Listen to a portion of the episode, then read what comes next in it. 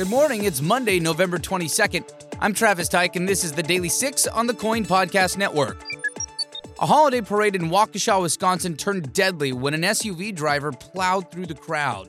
The police chief said at least five people were killed and more than 40 others hurt, including some kids. Police have taken a person of interest into custody. A law enforcement official familiar with the early findings of the investigation told CBS News the driver may have been fleeing from the scene of another crime.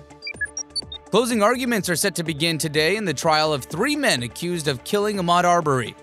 The defense team in the murder trial called for a mistrial last week, citing the large crowd of demonstrators gathered outside the courthouse.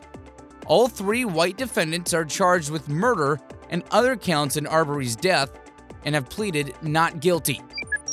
Senate Democrats are trying to negotiate and to address any disagreements on the Build Back Better Act. The Senate has to vote on the social and climate change policy bill. With the Senate evenly divided between Democrats and Republicans and all Republicans opposing the bill, the bill needs every Democratic senator to vote in favor of it to pass. The bill could be done by Christmas. A Western states work group gave the green light to COVID 19 vaccine boosters for everyone 18 years and older this weekend.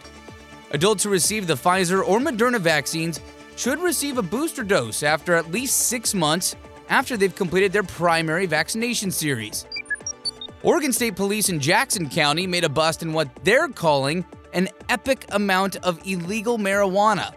Around 500,000 pounds of illegal cannabis was found inside five industrial sized warehouses this weekend. Oregon State Police estimates the street value of the plants to go around half a billion dollars.